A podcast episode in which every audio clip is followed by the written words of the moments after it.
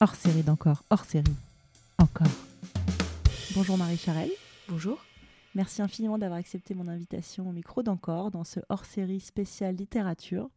On va passer une petite heure ensemble aujourd'hui. On va parler de votre livre, Mais qui a peur des vieilles euh, J'aime pour habitude de demander à mes invités de se présenter en quelques mots de la manière dont ils souhaitent. Je vous laisse du coup euh, le micro. Merci, je suis ravie d'échanger avec vous sur ce sujet euh, ô combien important et passionnant. Euh, j'aime bien dire que je suis euh, écrivante. J'écris et pour, pour mon journal plutôt sur les thématiques économiques et des romans.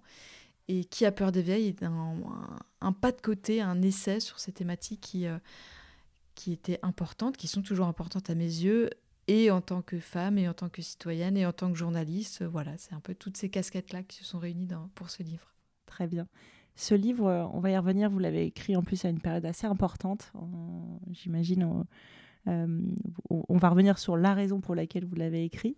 Quand vous dites ce pas de côté, vous êtes journaliste aujourd'hui plutôt en macro et microéconomie, c'est bien ça? C'est ça. Et, et, il se trouve que plusieurs de mes articles m'ont amené à se pencher sur ce sujet. Euh, par la question des inégalités de genre, les inégalités salariales, les inégalités hommes-femmes, dans l'emploi, à la retraite. On s'approche du sujet et, euh, et je crois qu'une des premières raisons qui m'a amené à ce sujet, c'est ça, c'est de voir que euh, bah, les inégalités hommes-femmes à la retraite sont criantes. Pourquoi? Pourquoi dans les postes de pouvoir où on a plutôt des hommes âgés, il n'y a pas forcément l'équivalent en femmes euh, pourquoi quand une Christine Lagarde arrive à la BCE, il y a des cris euh, et des procès d'incompétence qu'il n'y a pas pour ses, équivalents masculins? Voilà, donc il y a en partie aussi le journal m'a amené à ces, euh, à ces réflexions.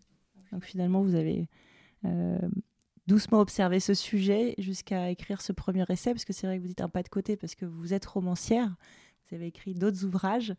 Allons directement dans le vif du sujet. Pourquoi avoir écrit ce livre? Qu'est-ce qui vous a amené à écrire ce livre, cet essai? Alors, il y avait ces questions économiques qui montaient, et de l'autre, il y avait des réflexions personnelles euh, sur mon propre, ma propre avancée dans l'âge, mes propres inquiétudes sur, euh, sur les rides, d'amis aussi plus jeunes que moi qui, euh, qui me témoignaient d'une d'une phobie pour les rides. Moi-même, parfois, je me réveillais le matin en me disant oh, ça y est, la ride du lion ».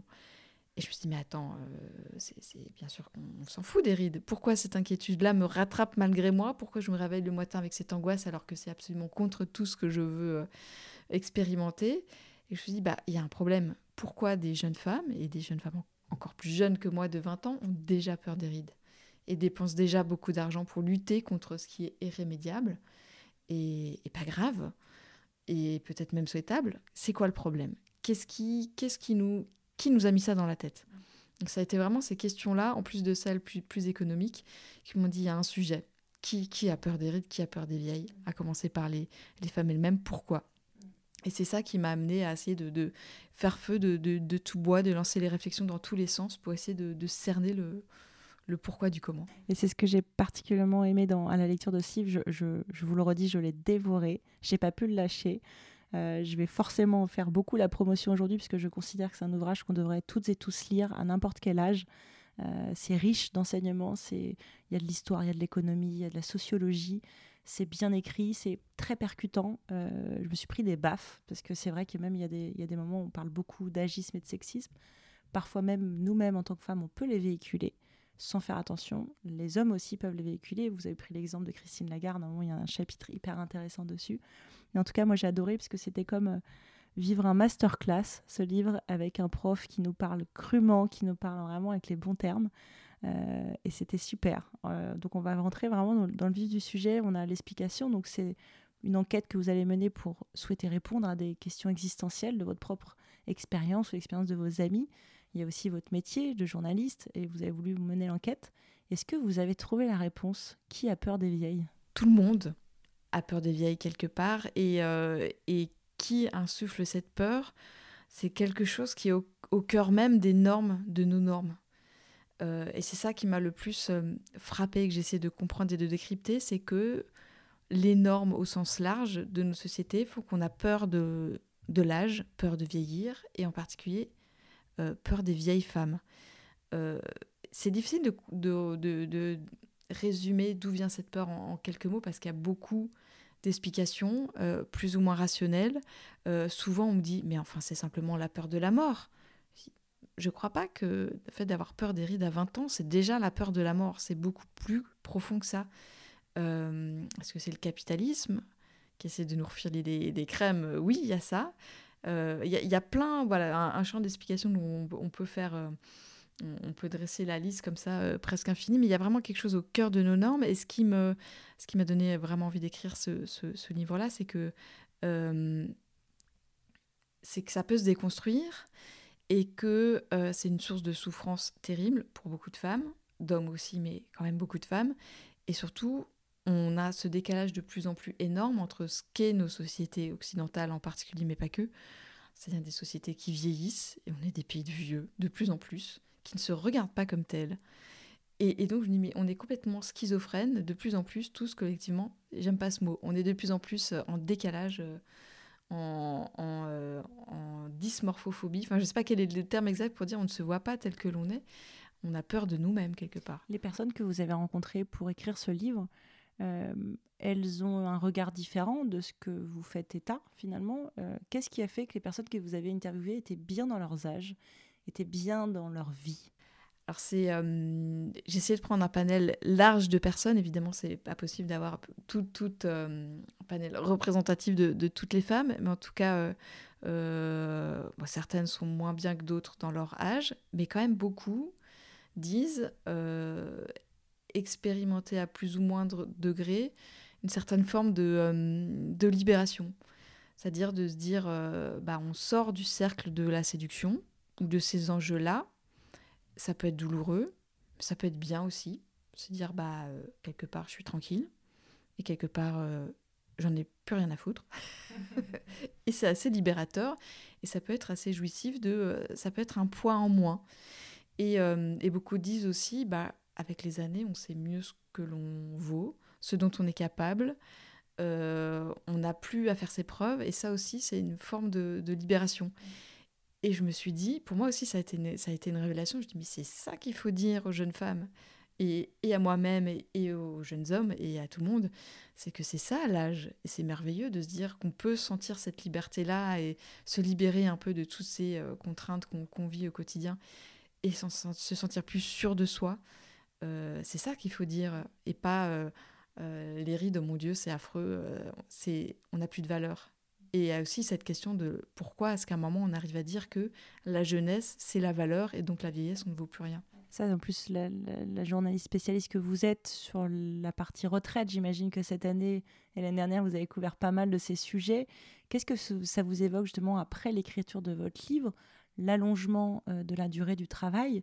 Est-ce qu'il y a des, choses qui vous ont étonné justement euh, entre ce qui s'est passé, l'allongement, et ce que vous avez pu écrire et mettre en avant dans votre livre? C'est un sujet énorme qui pose vraiment beaucoup de questions aussi, la question de l'allonger de, la vie et l'allonger de la vie au travail, parce que ça dépend beaucoup des professions et des milieux. Dans les femmes que j'ai eues, certaines, euh, les professions intellectuelles, évidemment, ont un rapport au travail très différent et parle beaucoup, je crois que c'est Belinda Cannon qui me dit ça, que plus elle vieillit, plus elle se sent montée en puissance intellectuellement. Et donc je pense qu'elle s'arrêtera pas de travailler de, de, sitôt. C'est évidemment très différent pour les personnes dans des métiers plus, euh, euh, plus manuels où le corps est usé beaucoup plus vite. Donc il y a aussi cette inégalité face à l'âge en fonction des, euh, des classes et des professions qui je pense est très important, avec évidemment le fait que les femmes à la retraite sont euh, ont des revenus moins élevés et ça pose aussi beaucoup de questions sur cette inégalité-là, comment est-ce qu'on la résorbe? Parce que si on vit plus longtemps à la retraite aussi, euh, voilà, il y a des questions économiques très concrètes. Bien sûr.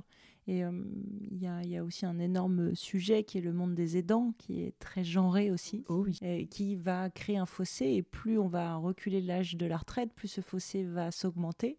on risque aussi d'avoir des personnes qui arrivent à la retraite épuisées de ce rôle principalement des femmes, c'est les chiffres qui le montrent, les femmes aujourd'hui sont euh, à des degrés beaucoup plus forts dans les danses et donc dans euh, euh, le fait de, se mettre en coupure, en, mi-temps, en fin de carrière, est ce qui va amoindrir leur retraite.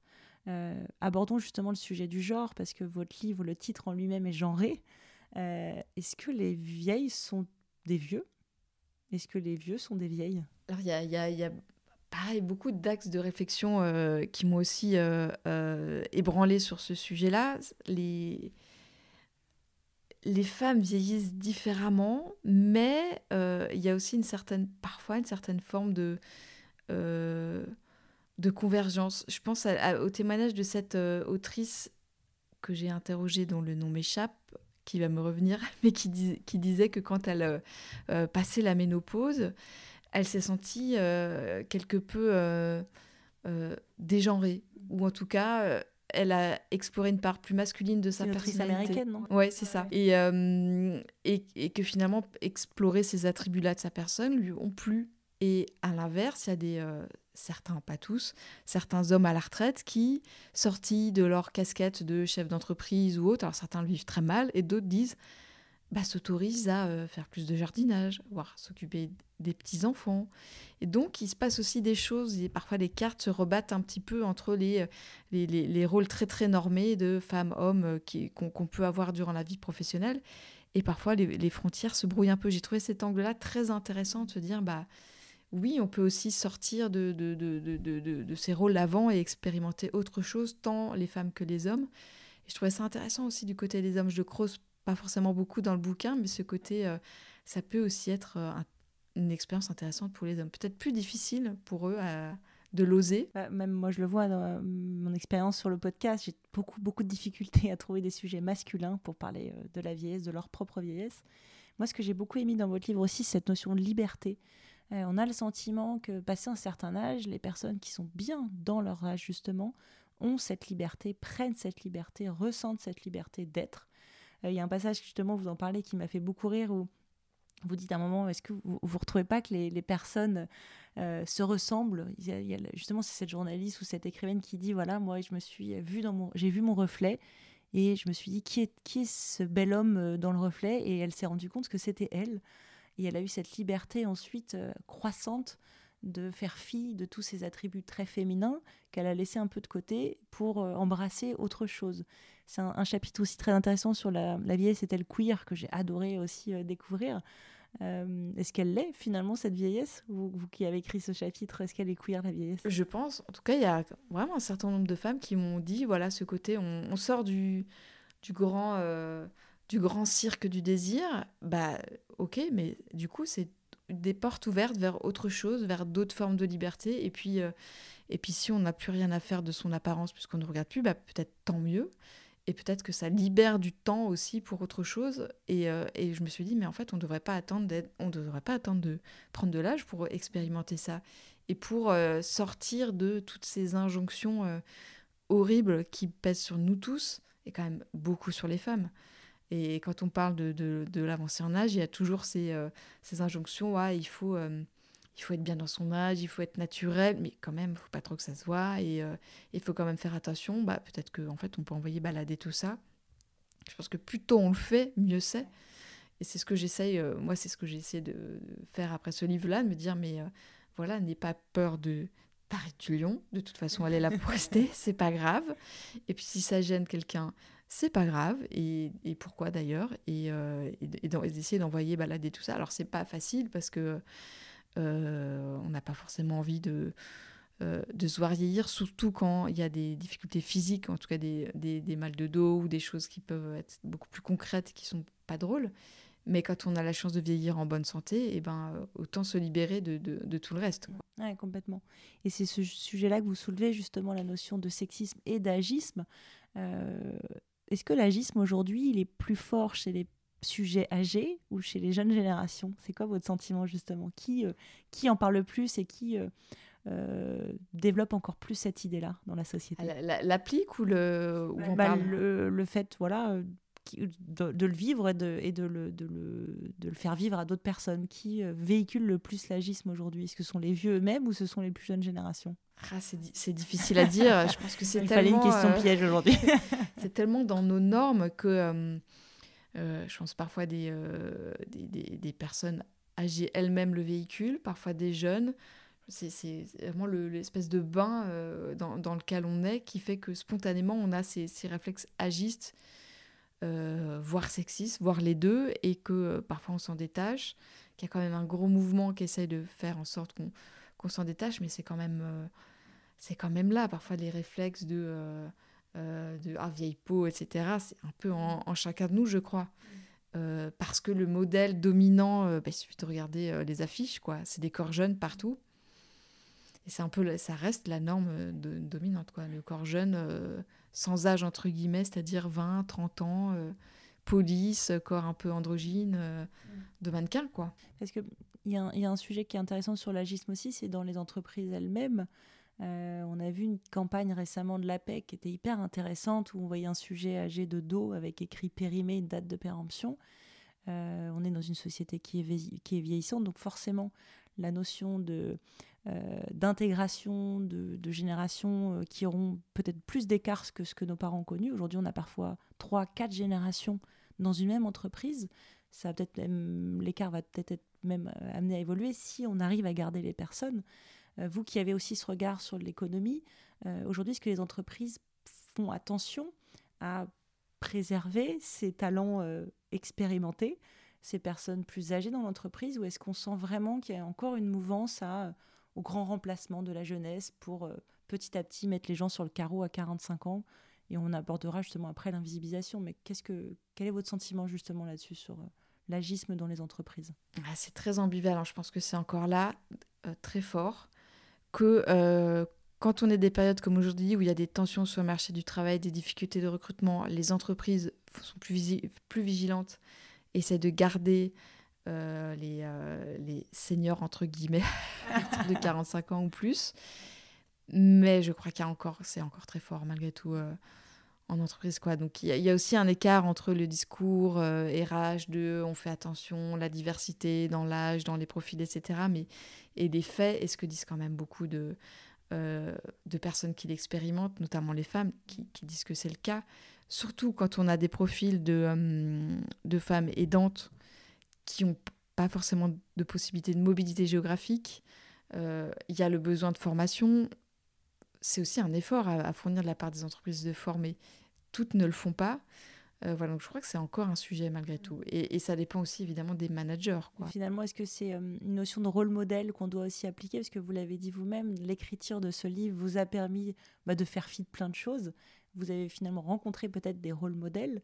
Euh, comment on fait aujourd'hui pour qu'une entreprise et les entreprises soient dans une meilleure inclusion de toutes les personnes, et peu importe l'âge? Comment on fait? Qu'est-ce qu'on peut leur donner comme conseil aujourd'hui, si on pouvait leur en donner?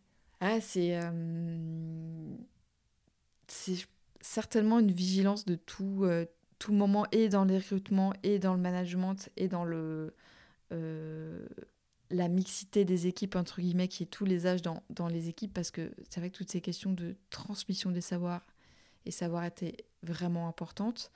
la question du rôle modèle, c'est intéressant parce que plus il y a des personnes euh, qui peuvent montrer que c'est possible et qui sont pas forcément exceptionnels. Parce qu'il y a aussi ce, truc un petit peu ambivalent des. Parfois, on dit, bah voilà, la, euh, la spationaute ou l'astronaute qui montre que c'est possible d'avoir une carrière scientifique. Mais enfin, c'est des femmes qui sont tellement exceptionnelles, hors du commun, que ça peut être euh, presque contre-productif. Donc d'avoir aussi des personnes un peu plus, un peu plus normales comme rôle modèle et qui parlent aussi de leurs difficultés et qui sont moins inaccessibles, je pense que c'est aussi important. Et euh, en fait, ce qui est difficile, c'est que c'est dès qu'on ouvre cette boîte de Pandore euh, des, des rôles modèles, c'est c'est tellement dans, dans, tous les champs de la société jusqu'à l'école. Et dès qu'on essaie de déconstruire les normes, on remonte vite même à, à, l'école, au manuel scolaire. Voilà, donc on pourrait en parler sans fin parce qu'en fait, c'est pas que la question de, de l'agisme, c'est aussi la question du, du sexisme. Et donc, euh, qu'est-ce qui fait qu'aujourd'hui, on est encore tous les métiers du soin qui sont dévalorisés parce que c'est des métiers féminins? Enfin voilà, toutes ces questions. Euh. C'est ce que j'ai aimé avec ce livre aussi. J'ai eu l'impression d'ouvrir plein de portes et de pas toutes les refermer. C'est tout, tout, ce que vous avez réussi aussi à mettre en place. Et aussi, on sent euh, euh, qu'il y avait aussi une écriture personnelle. Vous prenez beaucoup d'exemples aussi. J'ai bien aimé cet exemple parce qu'on parle de la transmission. Vous que vous avez expérimenté pendant une de vos grossesses en disant bah voilà j'aurais pu aller chercher des infos auprès de ma mère ou de mes tantes sur ce que, que je pouvais vivre ou, ou le postpartum, et je suis allée chercher des infos sur Google. Vous avez même échangé avec des amis qui vous disaient la même chose. Ah non, mais moi je suis allée voir sur Google. Pourquoi aujourd'hui on a du mal à... Euh, on a un accès direct à une information très proche. Pourquoi on a du mal aller la prendre, cette info? Pourquoi même parfois on la refuse? Pense qu'il y a une telle dévalorisation de, de la vieille femme, entre guillemets, de la sorcière, de la femme périmée, que même des, des, jeunes femmes ont du mal à aller voir leur mère parce qu'elles ont l'impression que ce qu'elles ont pu vivre est périmé. Moi, c'est ce que j'ai en, essayant de m'auto-analyser, c'est en fait, c'est ce que j'ai fait. Je me suis dit, mais non, mais tout ce que peut savoir euh, ma mère sur la grossesse, c'est périmé parce que ce qu'on lui racontait à l'époque, c'était des, des, conneries. Ce qui est en partie vrai, parce qu'on ce qu'on pouvait dire sur l'allaitement, aujourd'hui on dit autre chose. il y avait cette idée, non, mais elle pourra pas m'aider parce que et après, je dis, mais attends, là, on parle des connaissances scientifiques. C'est autre chose, la grossesse. Et, pourquoi j'ai euh, j'ai tout j'ai jeté le bébé avec l'eau du bain? Donc là aussi, je me dis, parce que j'ai trop intégré ça, euh, cette idée de dévalorisation de, du savoir des femmes, en fait. J'ai l'avais vraiment intégré. Donc euh, je travaille sur essayer de, corriger ça, mais je me suis dit, en fait, c'est ça.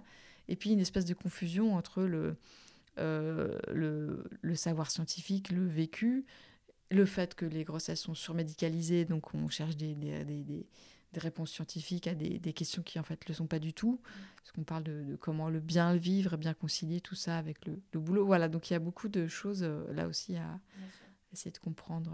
Euh, mm. Ce qui serait intéressant de savoir, je ne sais pas si vous avez eu l'occasion de, de, de, vous en rendre compte, euh, est-ce que ce, cette opposition aux personnes qui nous entourent, ou, au lien direct de filiation, est-ce que par exemple, votre mère l'avait également avec sa mère ou sa grand-mère? Est-ce que c'est intrinsèque? Est-ce que c'est en nous le fait de ne pas forcément écouter notre prochain, ne pas forcément aller prendre des conseils?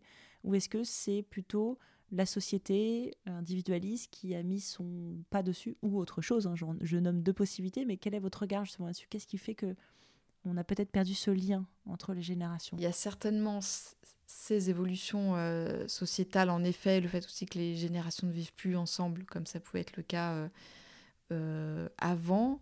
Il y a tous les tabous sur le corps, parce que même des femmes de la génération de ma mère me disaient, que j'ai pu interroger, me disaient qu'elles-mêmes ne parlaient pas du corps avec leur propre mère. les règles, n'en parlons pas. Enfin, tous ces, tabous-là aussi, que du coup, les femmes elles-mêmes ont du mal à verbaliser certaines choses. Et, la dévalorisation de la transmission. Donc il y a un peu tout ça. Après, il y a certainement des, des femmes qui ont une parole plus libre entre elles, entre mère-fille, et qui n'ont pas ces, tabous-là. Parce que les tabous sur les corps entre mère et fille, on les retrouve encore beaucoup. Ça, vous, vous en parlez aussi beaucoup euh, euh, sur la, la, partie dévalorisation aussi du, du corps la dévalorisation euh, parce qu'il y a des rites, on, parle beaucoup de, rituels même dans la jeunesse, mais il y a des rites de passage dont on tait totalement l'existence, où on sait que ça existe, mais on n'en parle pas. Par exemple, la ménopause. Euh, il y a, plusieurs chapitres, plusieurs lignes qui sont vraiment dédiées à ça. il y a des spécialistes aujourd'hui qui ont vraiment pris la parole. libre à vous aussi de vouloir les, si vous les citer, elles seront bientôt au micro d'encore, mais est-ce qu'aujourd'hui il y a une libération de la parole euh, sur ces sujets-là? On parle de plus en plus de la ménopause et c'est bien. Euh, et c'est vrai qu'il y a des travaux, la sociologue Cécile Charlap qui a euh, écrit des choses passionnantes sur ça, sur pourquoi c'est aussi une construction sociale et pourquoi ça a été surmédicalisé et, et, ça aide à prendre de la distance.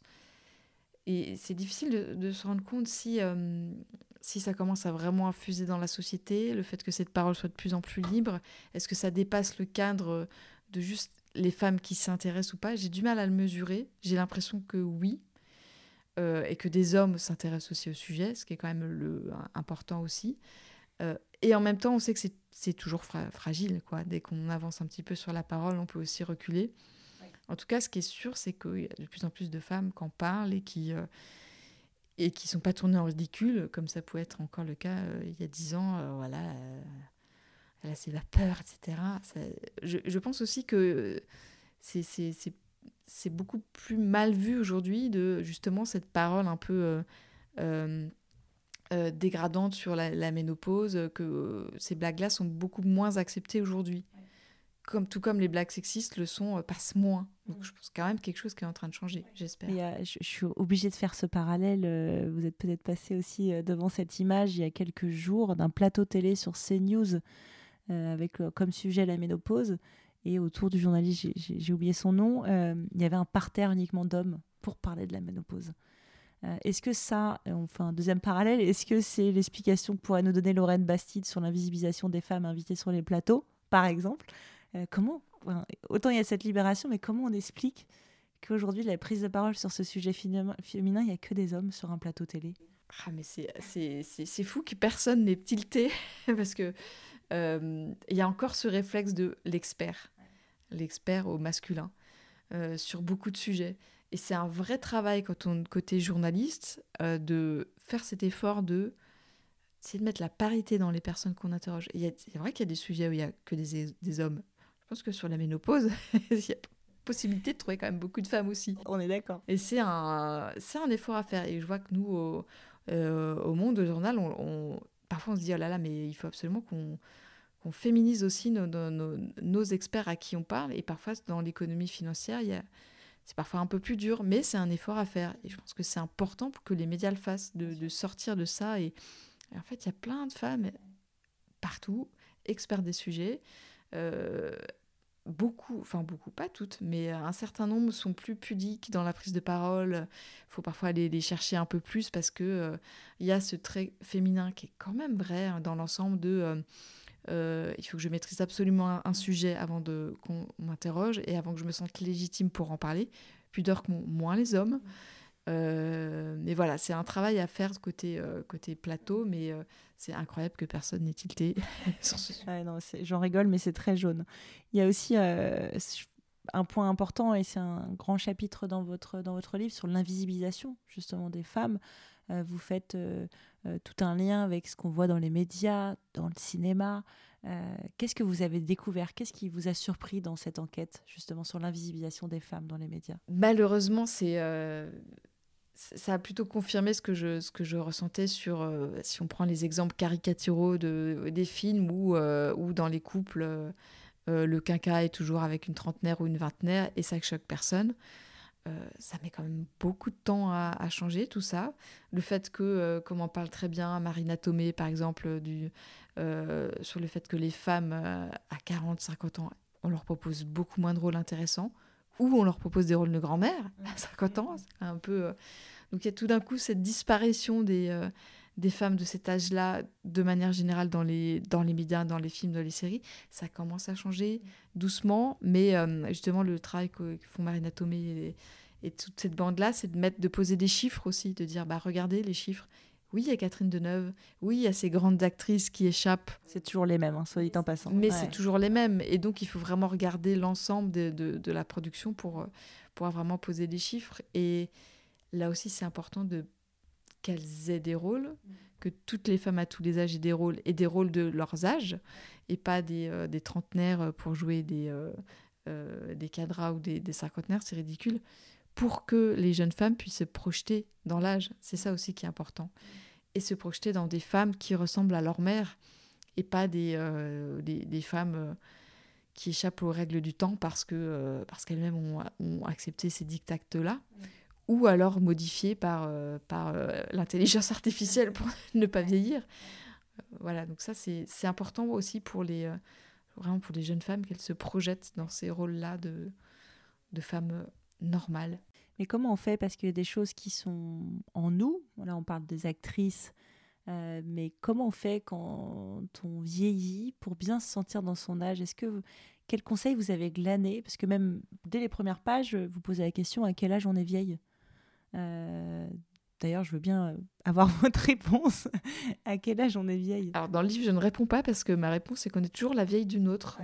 Et je pense qu'à à 40 ans, on est une grand-mère pour une, ado de 15 ans. À 30 ans, on est une grand-mère pour une ado de 10 ans qui, de toute façon, ne fait pas la différence 30-40. Euh, c'est une grande partie un travail sur soi aussi, de se, de, se dire euh, on, peut se sentir vieille et malheureuse très jeune, et, euh, c'est très dommage. Comment on s'en libère? Bah, En regardant des, des femmes euh, comme Ariane Mouchkine, qui peu importe son âge est toujours là avec sa petite entreprise du Tête du Soleil euh, et qui se fiche de tous ces dictats-là, euh, et d'essayer de trouver ces, ces, femmes-là qui, qui donnent de... Ouais, qui, qui inspirent. Moi, c'est aussi ce que j'ai mis avec ce livre, d'aller les voir et me dire, voilà, c'est à ça que je veux ressembler. mais il faut pas attendre, il faut dès maintenant essayer de, de se concentrer sur, sur ce qu'on aime. Et je crois aussi que de, de, de plus penser à tout ça est assez salvateur. Se dire, qu'est-ce que j'ai envie de faire aujourd'hui? J'ai envie de travailler sur, euh, sur mes romans, mes articles, et, euh, et, peu et le reste n'a pas d'importance. Et, euh, et, ne doit pas en avoir. Ou alors, comment on s'en accommode? Parce qu'évidemment, on ne peut pas se libérer totalement de, des dictats de l'apparence, parce qu'on est jugé en permanence sur ça comment trouver le juste compromis en fonction aussi de, de soumis. Je pense que c'est ça qui est le plus difficile, c'est que c'est facile à dire, c'est plus facile à vivre quand on est, euh, euh, je dis n'importe quoi, quand on est euh, avocate et qu'on doit plaidoyer, qu'évidemment tout le monde va regarder comment on est habillé, à quoi on ressemble, s'il y a des cheveux blancs. Mais comment trouver le compromis en fonction de, de, ces contraintes-là et de comment bien le vivre, quoi. Et c'est, c'est pas si facile, mais je pense que rien que le fait d'y penser, de prendre de la distance aide déjà à, peut-être en rire et à, ne pas le subir. Oui, parce que c'est un sujet qui paraît assez individualiste. C'est euh, la manière dont on vieillit, c'est ce qu'on ressent nous. En nous, euh, on vieillit tous. Si tout va bien, on est amené à mourir vieux. C'est tout ce qu'on se souhaite. Euh, j'ai jamais entendu quelqu'un dire à Nouvel An bah, Je te souhaite une très mauvaise santé pour partir l'année prochaine. On est toujours là à souhaiter le meilleur et la santé. C'est quand même quelque chose qui est qui est là. Et pour autant, on, a, on entend ces discours anti-vieux, ces discours anti-rides, anti-âge, très forts, très ancrés. Donc il y a une responsabilité aussi euh, euh, des entreprises, de ce qu'elles véhiculent, des médias aussi, de ce qu'ils véhiculent. Comment, ce serait quoi une société idéale euh, Là, si on se fait un bond en 2050, 2040, j'aime bien faire des bons dans le podcast. quelles auront été les grandes évolutions sociétales pour une vieillesse plus inclusive en France? Qu'est-ce qui se sera passé dans les 30 prochaines années? Ah, si on est un peu utopiste, euh, il faudrait des avancées sur tous les tableaux, plus de tous les agents d'entreprise, euh, plus de facilité pour les aidants, parce que ça aussi c'est important, que les pubs de crème euh, anti-rides et pour les mannequins, ça commence à bouger, mais ça reste pas assez, montre les femmes un peu plus telles qu'elles sont vraiment qu'on les voit plus dans les médias, dans la prise des paroles des experts aussi. En fait, que toute la sphère médiatico-publicitaire soit un peu plus le reflet de ce qu'est la société. Et parfois, j'entends, euh, c'est pas c'est plutôt des hommes qui me disent ça d'ailleurs, mais, euh, mais oui, mais on a aussi besoin de rêver, euh, de beauté, et donc bah, de corps beaux. On n'a pas envie de voir des corps moches. C'est vrai, mais euh, là aussi, si on se dit, mais pourquoi un corps ridé serait moche? Qui a décidé que la beauté, c'était la jeunesse? Puis avoir des corps ridés beaux, personne n'a envie de voir des corps euh, euh, monstrueusement moches. On ne parle pas de ces excès-là qui seraient de dire, il faut montrer la, la laideur, mais il y a des corps ridés beaux. Donc là aussi, il y a un, espèce de, ah oui, mais on va pas montrer des euh, des corps absolument abominables et déformés. On ne parle pas de ça. On ne peut pas dire que toutes les femmes qui ont des rides sont moches. Donc il y a aussi là, aussi une espèce de, de, justesse à trouver et de dire bah euh, on en connaît toutes des femmes où on se dit bah ouais j'aimerais bien lui ressembler. Et souvent c'est aussi une question d'énergie et de euh, et de vivance comme disent les, les, Espagnols de vivencia quoi. De, et ça c'est c'est en fait de ça dont on parle, de se sentir euh, vivant, quel que soit son âge. Et il y a des personnes éteintes qui n'ont pas de rides. Donc finalement, euh, un bond dans le futur et un peu utopiste mais positif, c'est euh, une société qui montre les invisibles d'aujourd'hui, tels qu'ils sont. C'est ça, qui se, qui se regarde telle qu'elle est. Et donc c'est une prise individuelle, une prise de conscience individuelle, d'être bien dans sa tête, dans son corps, euh, de clamer haut et fort les choses, euh, c'est un vrai chemin à prendre. Euh, après, on n'a pas tous. C'est vrai que l'idée, je pense que de ce que j'ai pu découvrir aussi à travers votre livre, c'est qu'il y a aussi beaucoup d'exemples de femmes extraordinaires. On parlait de Christine Lagarde tout à l'heure. vous, vous mettez aussi en avant l'ex-chancelière allemande d'Angela Merkel. Il y a eu ces trois femmes et l'ex-présidente de la... Janet Yellen. Oui, qui, qui sont des exemples très très puissants. Euh, je, reviens au rôle modèle parce qu'il y a un chapitre sur la sororité perdue que j'aimerais bien aborder avec vous aussi. Parce que si on dessine une société plus inclusive, il y a des choses à faire maintenant, très très importantes. Euh, cette notion de sororité perdue, comment vous l'expliquez et comment on pourrait la retrouver? Déjà, expliquons ce que c'est la sororité, peut-être. Ça peut être. Euh, bénéfique pour tout le monde de revenir dessus. Il y a beaucoup à dire parce que c'est vrai qu'on entend beaucoup ce mot aujourd'hui, le fait d'être d'être solidaire et, euh, et d'être fraternel entre tous et toutes, et en particulier entre femmes. Fraternité, adelphité, sororité, enfin tous ces concepts sont, sont intéressants et parfois un petit peu trop, un petit peu trop utilisés et parfois un peu galvaudés. Et il y a eu beaucoup aussi, c'est moins le cas maintenant, mais c'est tellement dur d'arriver à certains postes, parfois à certaines positions pour, pour des femmes, que euh, c'est dur aussi de tendre, euh, de tendre la main aux autres. Euh, c'est un peu le, c'est un peu des exemples caricaturaux, mais c'est parfois on a, ça a été tellement dur qu'on n'a pas forcément envie d'aider les autres quand on est homme, quand on, quand on est femme, et il faut sortir de ça, il faut être plus solidaire. J'essaie de, dire les choses sans tomber dans la caricature de, de, la Queen Bee, de euh, l'horrible, le diable s'habille en Prada, quoi. Voilà, c'est pas ça que je veux dire. Il y a eu un peu ça, euh, mais je crois que c'est encore difficile pour les, euh, pour les femmes. Une vraie sororité qui soit pas juste de papier. Qu'est-ce que ça veut dire vraiment en entreprise, par exemple? De façon très concrète. Il y a parfois ces réseaux féminins pourquoi être exclusivement féminin, pas masculin? Enfin, voilà, il y a des. Je, je, je, suis pas très claire dans mes propos parce que je réfléchis encore beaucoup à ça. Euh, il faut pas que ce soit exclusif.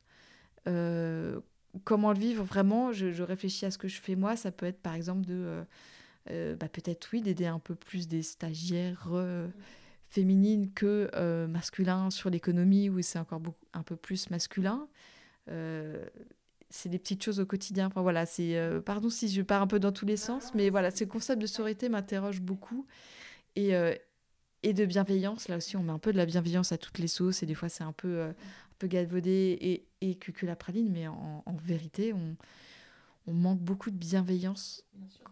Probablement parce que je pense que les femmes se, sont très dures avec elles-mêmes mm. dans le l'exigence et peut-être plus dures, plus exigeantes aussi avec les autres, mm. quoi je crois aussi que c'est. Euh, Puis dans une des explications que vous donnez à un moment, c'est qu'il y a même euh, dans le, la mouvance féministe, peut-être dans la deuxième ou troisième vague féministe, les féministes elles-mêmes ont dit le sujet de l'âge, on l'a pas pris. On n'était pas concernés. Je ne dis pas que la sororité est forcément euh, féministe, ça ne veut pas dire ça. Je ne dis pas que toutes les femmes doivent se sentir dans la sororité, mais c'est sûr que si on veut une société plus inclusive, il y a un moment il faut se poser des questions de groupe, d'ensemble et pas individuelles. Euh, mais c'est toute cette notion-là qui est hyper intéressante. C'est euh, est-ce qu'aujourd'hui, on, parle beaucoup de genre, euh, là, à travers notre échange aujourd'hui, qui a peur des vieilles et genré. Donc, moi, il faut aborder cette notion-là et cette notion de comment on peut retrouver plaisir à échanger avec des personnes qui ne nous ressemblent pas, qui n'ont pas notre âge. Est-ce qu'il y a des personnes, par exemple, que vous avez interviewées ou d'autres que vous aurez adoré interviewer, qui vous ont vraiment surprise ou qui vous ont qui vous ont laissé complètement euh, subjugué Est-ce que vous auriez des exemples comme ça à nous donner de femmes euh, que vous avez rencontrées, que vous auriez rêvé rencontrer? Il y en a beaucoup que j'aurais rêvé de rencontrer euh, hors de France. Qui, par exemple Parce que dans mon podcast, je parle beaucoup des désirs et des rêves. Donc, si vous avez des désirs et des rêves là. Ah là là Évidemment, c'est la question sur laquelle je vais sécher. dans les, personnes qui m'ont beaucoup marqué. Il y en a beaucoup. Il y a Ariane Mouchkine, évidemment. Il y a Chité Marina Tomé. J'ai tout de suite une espèce d'affection de, pour elle, comme ça, parce que je, je sais pas, de, de, résonance. Je crois que ce qui m'a surpris aussi dans ce, dans ce livre, c'est qu'il y a des, personnes qui m'ont répondu. Je ne pensais pas qu'elles me répondraient.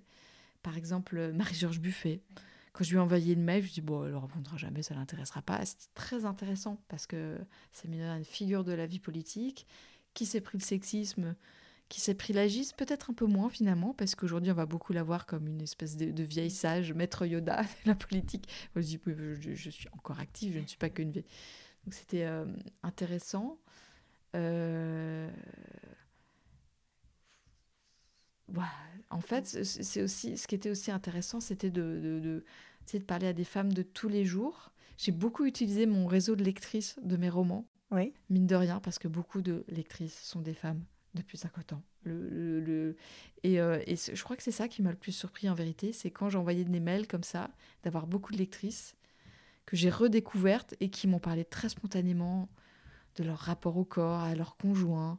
Euh, finalement, c'est ça qui m'a le plus surpris en vérité.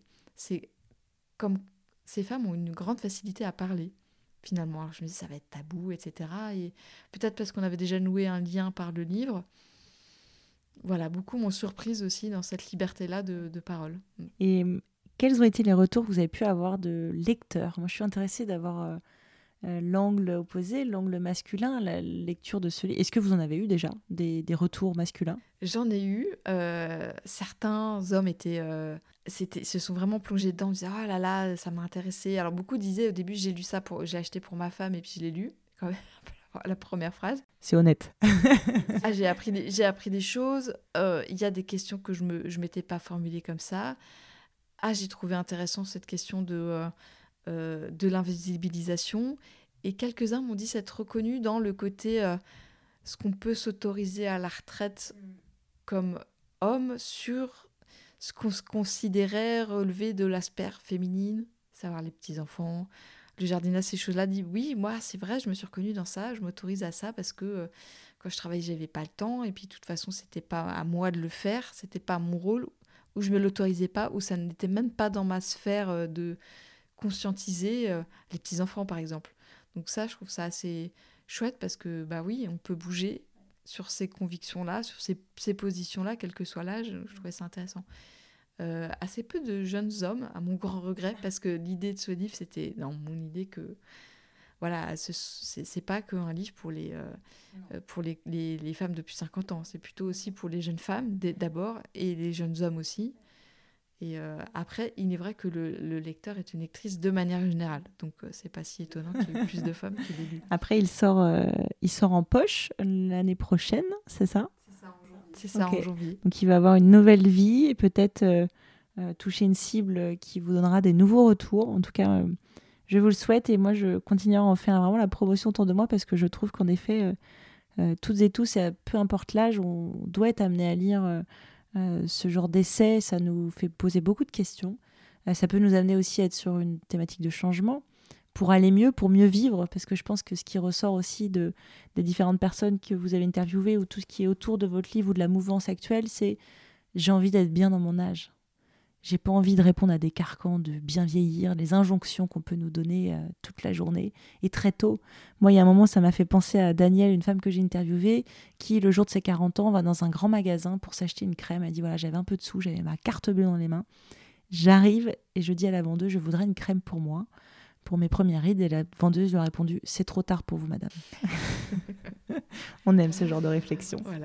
Donc c'est ça en ça où je trouve que euh, y a beaucoup de choses à changer. Je pense que euh, il y a des personnes qui vont peut-être se retrouver, il y a des personnes qui vont peut-être se dire oh, je vais mieux vieillir, mais dans ma tête et être mieux dans mon corps après la lecture de ce, de ce genre d'ouvrage, c'est important. J'espère, et, l'idée c'était vraiment ça, d'être mieux dans, dans son âge tel que l'on est, quel que soit l'âge, y compris, euh, comme je disais, pour les, les jeunes femmes qui sont déjà angoissées par ça, parce que je me dis mais quel gâchis de de cerveau, d'argent et euh, de vie personnelle parce que euh, on va tous y passer. Et, euh, et, l'espoir de, la jeunesse éternelle, ou etc., déjà, c'est c'est vain et puis c'est même pas souhaitable et, et puis surtout autant profiter maintenant de, de ce qu'on est de ce qu'on a plutôt que d'avoir des espoirs fous sur, sur ça quoi. Bah, ça me fait plaisir qu'on n'ait pas abordé le transhumanisme parce que c'est des choses qui me font peur. Vous aviez vu cette histoire de cet américain entrepreneur milliardaire qui faisait des essais d'échange de plasma avec son fils de 18 ans? C'est c'est délirant. Et puis, de toute façon, avec le réchauffement climatique, euh, la vie éternelle, je ne sais pas si c'est vraiment souhaitable. Non. Euh, Sauf si on a une planète B, mais elle n'a pas encore été découverte. en tout cas, euh, je suis vraiment ravie d'avoir pu échanger avec vous aujourd'hui sur votre livre, sur la nouvelle vie qu'il aura en format poche. C'est quoi votre actualité Sinon, Marie, est-ce que vous avez d'autres choses en cours actuellement? Des romans. Je suis. ouais.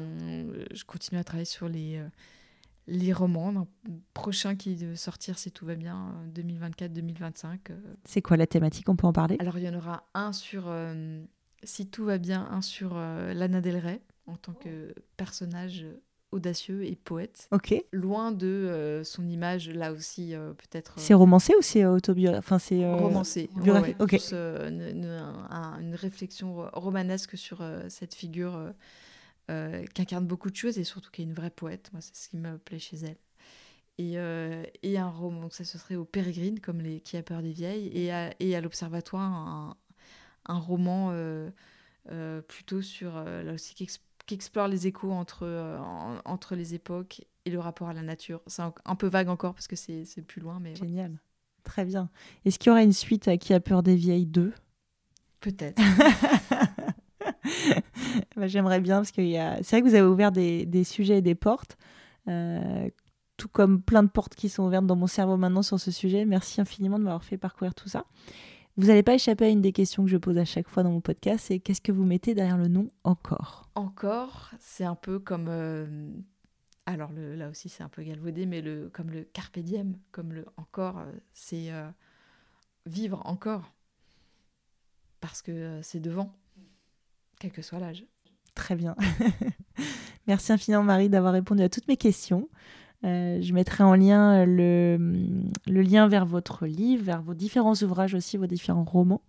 Peut-être que vous aurez même des lectures ou des, euh, des signatures, des présentations à venir. Donc euh, je mettrai le lien aussi vers votre site internet pour retrouver toutes vos actus. Et puis bah, je vous souhaite une très bonne journée. À bientôt. Merci beaucoup. À bientôt. Hors série d'encore. Hors série. Encore. Merci d'avoir écouté cet épisode. J'espère qu'il vous a plu. Si c'est le cas, gratifiez-le d'un maximum d'étoiles sur votre plateforme d'écoute préférée et surtout, parlez-en autour de vous. Et pour suivre les coulisses, retrouvez encore sur Instagram. À bientôt! Je voudrais vous parler d'un podcast que j'adore. Ça s'appelle La fin des règles, un podcast qui donne la parole aux femmes à la midlife pour parler de ce moment très particulier que l'on traverse toutes ou que l'on va toutes traverser. Et au passage, on y parle de corps, de désir, de la féminité à travers des expériences personnelles profondes et riches racontées avec justesse et sans détour. On voit le parallèle avec le podcast encore. Et d'ailleurs, un titre à prendre au sens propre comme au sens figuré, car c'est d'abord la fin des règles que l'on s'impose, des règles que l'on accepte, la fin des règles quoi. Pour trouver ce podcast intimiste, tapez la fin des règles sur votre plateforme d'écoute ou regardez le lien dans le descriptif. Vous m'en direz des nouvelles.